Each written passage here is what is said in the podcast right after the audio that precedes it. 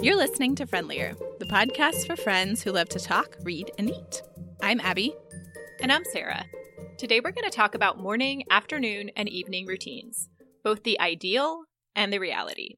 But first, let's catch up on life lately. What's new with you, Abby? I just went back for the first time in more than a year to in person yoga now that I am fully Mm. vaccinated.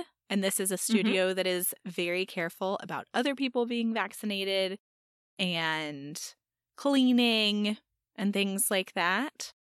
It was bizarre, yet totally normal feeling. I feel like this is how lots of things post vaccination have gone that I'm like, wow, this is super strange that I'm Mm-hmm. going to do this thing. And then you do it and it feels pretty normal, except that you haven't done it for more than a year. It was really lovely. And I hope to go again, but also hope that things start to feel maybe a little less weird when I do Mhm. them again after a while. Yeah, it will only become more normal.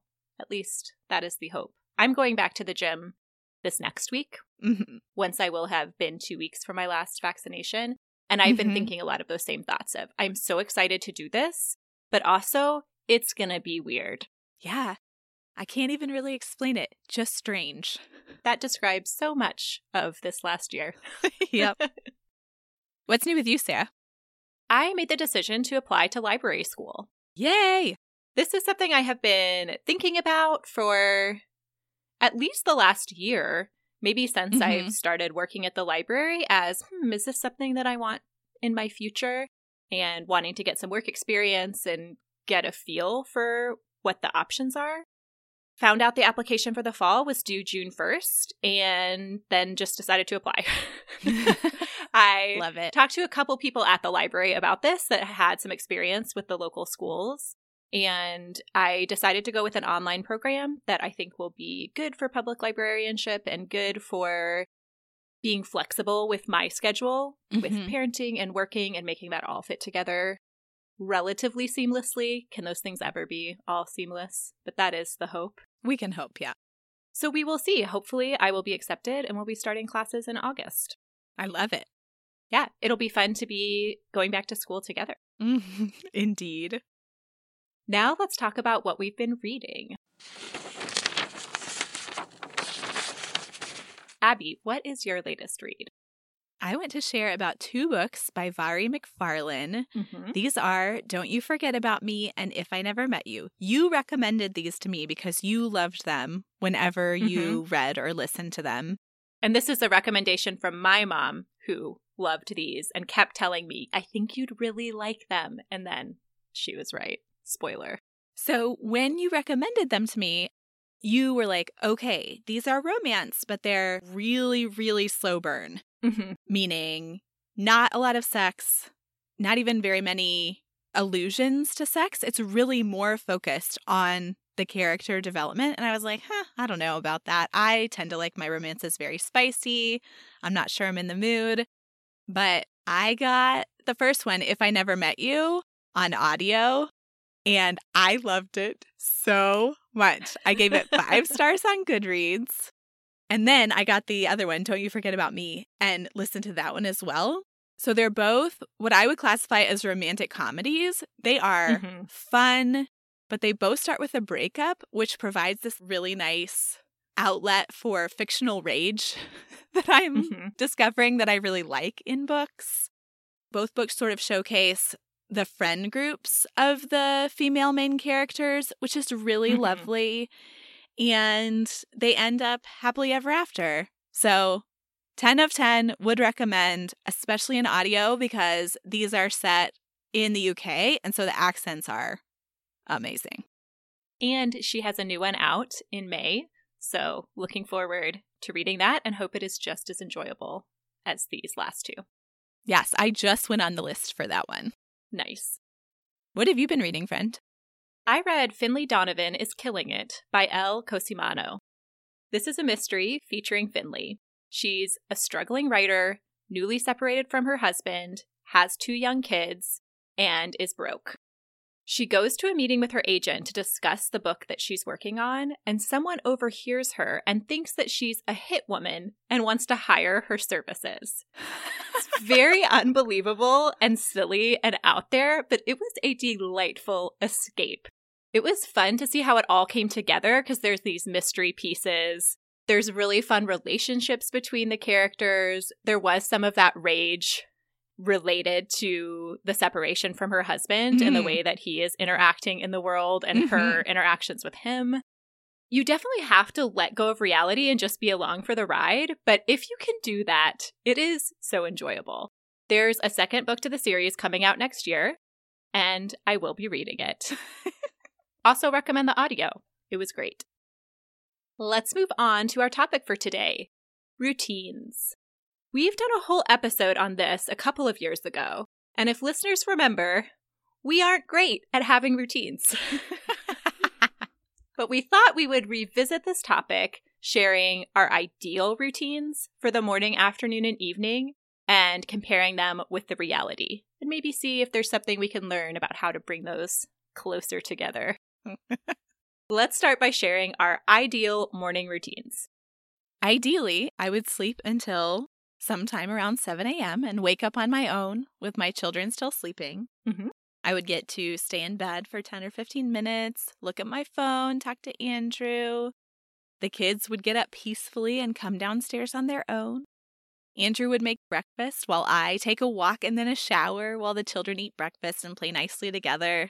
Then I would get to do my morning skincare, toothbrushing, getting dressed by myself in peace. Then I would eat breakfast, maybe cereal, maybe leftovers. Then maybe I'd have a babysitter come over or drop off my children at school and childcare after lunches have been magically made by someone else. I love your description. When I was doing the outline, I was doing it after you had already done it.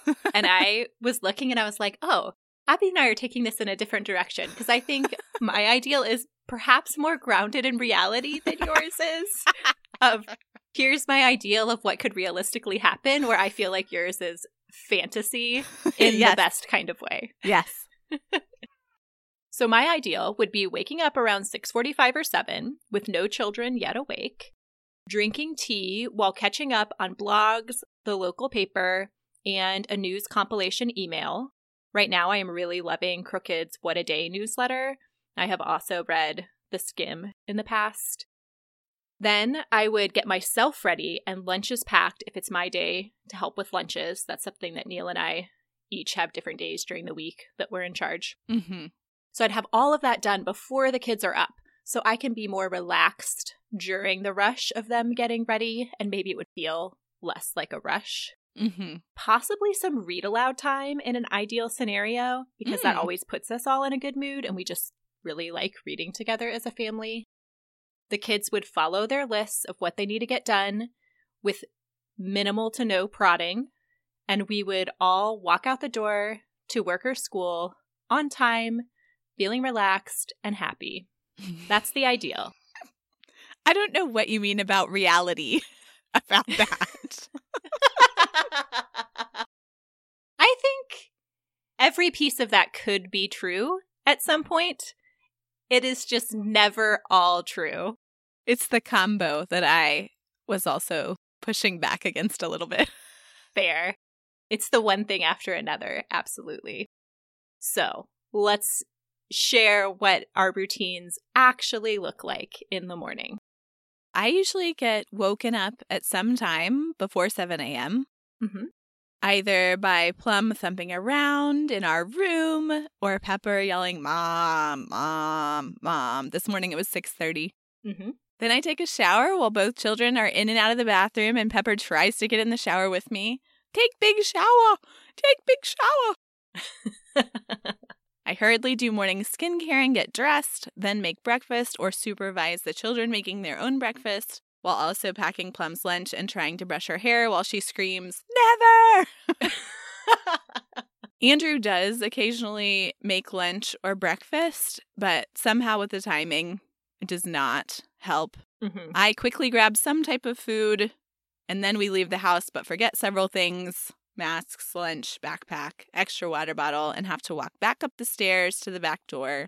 Then Pepper and I drop Plum off at school, and I push Pepper in the stroller as I take my daily walk. All right. My reality is that I generally do wake up on my own without an alarm clock, which I enjoy, but that is around 7:15 or 7:30, which leaves little to no time to have that reading things on my phone, slowly Mm. waking up experience. And I Mhm. usually still try and squeeze it in, which means we are then rushed because my kids need to be woken up. And I'm not waking them up. I'm in my bed reading my phone for 15 minutes. And so Mhm. then everything is just pushed back. I try and wake up the kids around 7:30. E usually hops right out of bed, but HP definitely wants more time to lay in bed and needs to have a slow wake up experience. Mm-hmm. Eventually, he will come down and move his waking up experience to the living room, where he likes to spend time looking out the window and thinking his thoughts. This is a point where I am trying to understand the reality and work with it Mm. because there definitely is enough time to get ready, but not when you count all of the waking up slowly time Mm. that Mhm. is needed. And so I'm trying to keep that in mind that that really is necessary for a happy morning, or else everyone feels rushed. I make them breakfast. Usually I take their breakfast order while I'm waking them up in their rooms and then get started on that and then help with the wake up process. It's usually bagels, sometimes other things around, but some kind of carb is the food of choice. Mhm. We have been struggling to figure out how much of that prodding and reminding needs to happen in order for everyone to get out of the Mhm. house. If there is a lot of prodding, makes me really grumpy and then that doesn't help anything. That really slows down the process Mhm. because everyone Right. gets in a bad mood. So we've been trying to figure out do I do the prodding? Do we have the natural consequences of being late? It's not great. What has been working is having a post it note for each child with what they have to do in the morning in a checklist format. Mm. If they have chores that they need to do, for HP, that's the dishwasher, and for E, it's getting the clothes from the bedrooms and bringing them to the washing machine. She does that every morning, the dishwasher just whenever it's done. But otherwise, the things on the list are get dressed, brush your teeth, eat breakfast, the normal things, but having them written out really does seem to help. Hmm. So I am going with that, taking the time to write them a note, and it has been going much smoother. Neil walks the kids in two days a week, and I walk them in the other three days. And then I'm off to work or back home. What about the afternoons? What is your ideal afternoon? My fantasy world, my children would help themselves to a filling, delicious snack that I guess I made at some point or somebody made. then they would play together nicely upstairs or outside while I loosely supervise them and read my book or do my own chores or work. In mine, we walk home from school. The kids are happy with the snacks that are offered and prepared before their arrival, and then actually eat them at that point of arrival. I will get into how that is not what happens shortly. then they would play outside with friends or with each other until dinner and come in with no issues when it is time to eat together. What about the reality?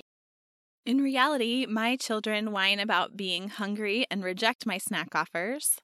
Then they finally eat something against their will and climb all over me while I try to read or fold laundry or work.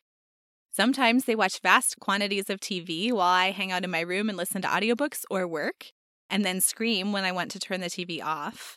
Sometimes we do water play outside. Mhm. Then they get hungry again when it's too close to dinner to give them a snack. Mm-hmm. For us, the walk home is pleasant. I really enjoy that time, and that has been going well. HP in particular is really interested in playing with friends as soon as we get home. So, having that 10 minute walk where we can touch base and connect and talk about our days feels really nice. Once we arrive home, HP is off and ready to seek out a playmate, often to the point where he does not want to stop and get a snack. If I do Mm. not have something already just ready to go, his desire to play is stronger than his hunger, which Mhm. means that we have the situation you described where it's close to dinner, but there are hangry children. E is more likely to hang out with me. Sometimes she'll play with friends or with HP, but often she'll want to read a book together where she reads a page, I read a page. bake something together. She'll do an art project while I'm doing things around the house. The days where I am present and available, this is great and really good time that we're spending together. But the days where I am trying to get stuff done or distracted, it leaves us both not feeling great about how things went. Mm-hmm. As I said, snacks have been a big issue. Popcorn has been a hit lately, so I'm trying to capitalize on that. Often they don't know what they want. So if there isn't something ready, there's a long conversation Hmm. about Yes. what snacks people want and how that's going to go. Mm-hmm. So that isn't working as well as one would hope. And the playing outside usually happens if neighbors are around or just the two of them will go in the backyard, and that's usually great. They're very good independent players and like being outside. But sometimes the playing is so much fun, it is very hard to come inside when it is time to come in, especially if we're having dinner at a different time than friends. Mm. Feels very hard to have to leave something fun to come sit down at the table. Definitely something we're working on. What about the evening routine? ideal evening routine. Dinner would be made for me, or I would be very motivated to make it. Mhm. I'm often just not motivated to start. Yes. And then with the hangry kids, it's not great. Andrew would come home early from work. Someone else would put my children to bed, my spouse, a grandparent, and I would get to listen to audiobooks or talk to my spouse until I went to bed around 9:30. I'd read and then turn off the light and sleep very well. I would cook dinner while listening to music or a podcast. Neil is done with work at this point, so either he and I chat if there are no parenting fires that need to be put out. If there are, then he spearheads that while I listen to something and make progress on dinner. We would eat together without having to tell people to wait until they're done chewing or remind people to stay seated in their chairs. After dinner, we would play a game together as a family or hang out outside together and generally connect. And or if everyone is happily playing, I would read on my own for a bit during this time. When it's time for bed, everyone would come in without issue, just ready to get ready and move on to the next part of the day. we would read aloud for 45 minutes to an hour. Then E would go back and go to bed. HP would read on his own while I am also reading. And then when it's time for him to go to sleep, go back, go to bed. I would continue to read, not looking at my phone in the evening, and asleep by 9:30 as well. Let's talk about how our evenings are actually looking these days. The kids are very hungry and start screaming while I'm trying to be motivated to make dinner. They also say that I hate whatever I'm making and they want macaroni or cheese fries. I get the dinner on the table usually about 5:30 or 5:45 around the time that Andrew is also arriving home. We all eat. The children do eat what I made usually, Mhm. which is good because we don't give them another option. Then Andrew cleans up the kitchen while I take the kids up for the bedtime routine, which is shower, brush teeth, read books. Andrew joins at some point in there when he has wrapped things up downstairs. Sometimes we read books all together. Sometimes Andrew and I read to them separately. Mhm. Then I nurse Pepper while Andrew cuddles with Plum, and I sing a mutual goodnight song and shut their doors at the same time. Nice. Then I come downstairs and sometimes I'm productive with work, but often if I have work to do, I procrastinate for a few hours and then have to start work much later, so I could be starting at 7:30 when we have done the kids' bedtime, but I wait until 9:30. Or if I don't have a deadline, then I often do revenge bedtime procrastination by watching TikToks until 11 and then go to bed. Yep. In our house, there are many parts of the ideal that are in place, so that feels good. We do have dinner together every night, though manners are a continual work in progress. I will say one area that I'm proud of is our kids don't always want to eat what we have put forward, and I don't feel stressed about that. And that feels really good. Mhm. It's not that they're always eating everything, but that isn't a power struggle that we have. And I think that does make the dinner time more pleasant. Definitely. The trickiest part for us has been when the kids go out to play after dinner. And coming Mm. back in and getting ready for bed is extremely unappealing. And it always feels too short to them because the time is short from when dinner's Mhm. over to when we need to start the bedtime routine. And it's light so late here. I mean, Mm. after 9 p.m. already in early May. Mhm. So there isn't that natural cue of it's time to come in. It feels like you're being taken away from something.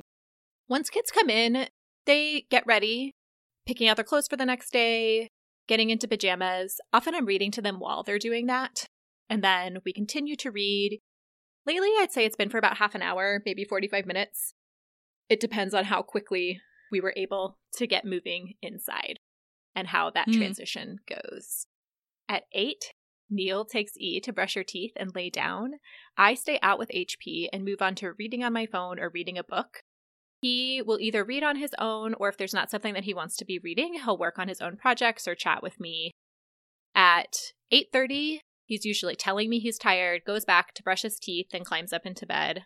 Some nights we don't hear from the kids at all at this point. Other nights there are multiple times where we are reminding them that it is time to wind down, time to be quiet and go to sleep. Lately, I have not been reading too much at night. When there are things that are frustrating in my life, I find it very hard to focus on reading a book. I don't find it escapist. I find that I want to angrily read things on the internet when I am in that mindset. I've been doing a lot of that lately rather than reading books. I have also been watching a lot of city council meetings that go late into the night. There is a zoning change happening that I have been following, and I find it very fascinating, but it is not good for my sleep and has been leading to this situation where I am going to bed much later than my ideal scenario. After this conversation, are there any specific things that stand out to you that you want to change to bring that ideal and reality closer together? All of this reflecting did make me feel like there are probably a lot of things that I can do to set my children better up for independence. Mm, So things like having many more choices for snacks that are filling, Mhm. nutritious, that are available on their level. yes. So that's something I think I could definitely work on. I would also love it if we picked out clothes the night before Mhm. and maybe even brought them downstairs because there's sort of this like, I don't want to go upstairs by myself. I want to be down here with you. But then it's like, just please go put some shorts on for the love. Mm-hmm. I think maybe if we picked out post shower, and honestly, Plum usually sleeps in the top that she wears the next day. So it's Mhm. really just bottoms that are the issue. yeah. Take a shower at night, put on fresh undies and your top that you will be wearing the next day. And so the only missing thing would be shorts. And those I could bring down the night before, like set them at her place at the table or something. Mhm. Then it's not an issue for me to go up and get Pepper and change him out of a night diaper and put him in clothes right away. I mean, that's Mhm. usually how it goes anyway. So I think I have some ideas that may help a little with tweaking the the routines. Yeah. What about you? For the morning, I really want to commit to an earlier bedtime for myself so that I can wake up at seven because then I can have that time to myself without pushing our entire routine. Mm-hmm. The days just go so much smoother when that happens. Seven feels like a very reasonable wake up time. Doesn't feel like a stretch. When I say things like six thirty, it's like, ooh, that's probably not going to really happen. But seven, seven is very doable. In the afternoon, I really want to have the snacks ready when the kids get home. I think that Mhm. I don't get frustrated then when we're having these long conversations about what people do and don't want, and the work is already done. It just feels like we're just removing that from the equation and feels really good.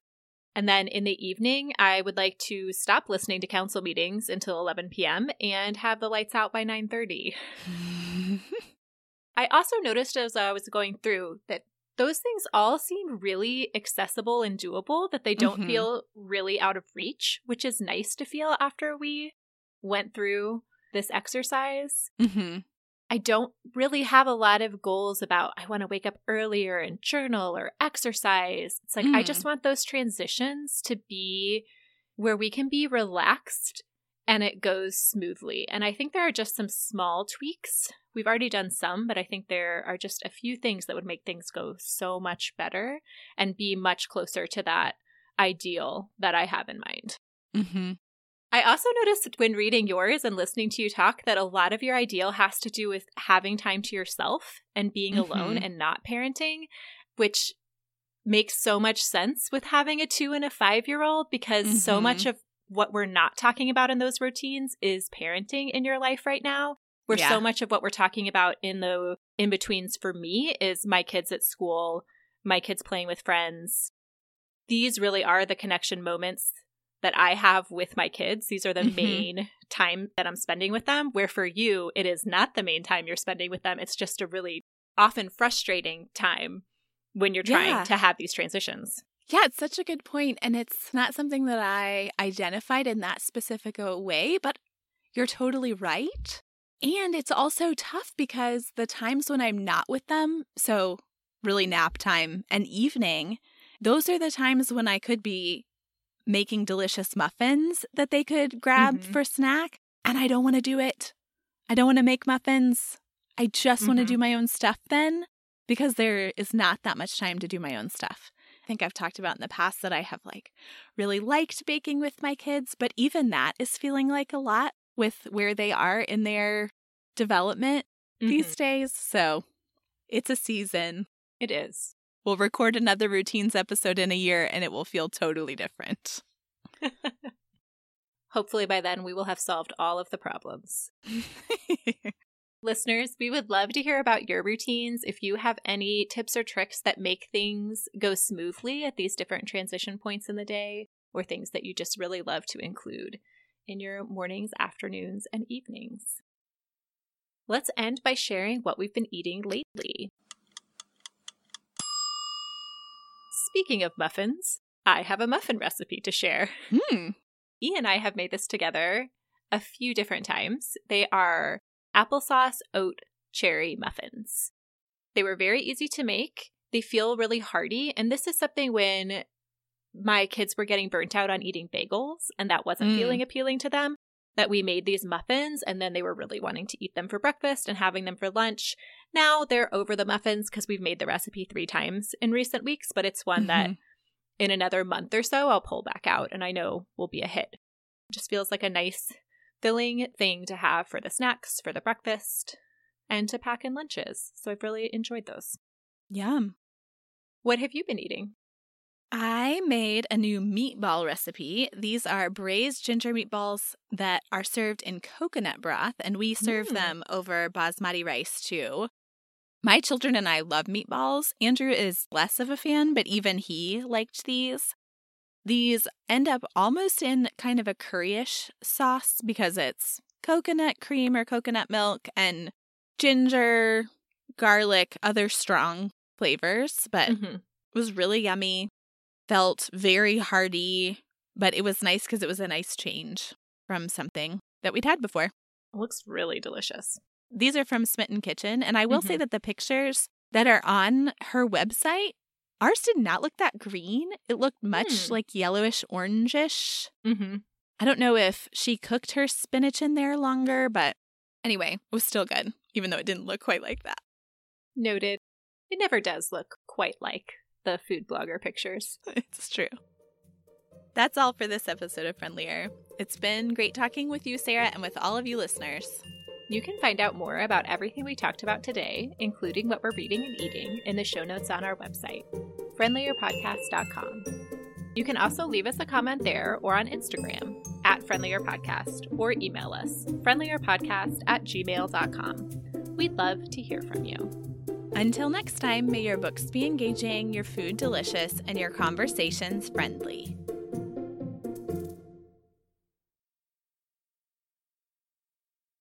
This is a mystery featuring. Fi- this is a mystery featuring. I then usually take a shower while both children bop in. Bit. I don't know why. I don't know why I wrote it. Like that. This is going great.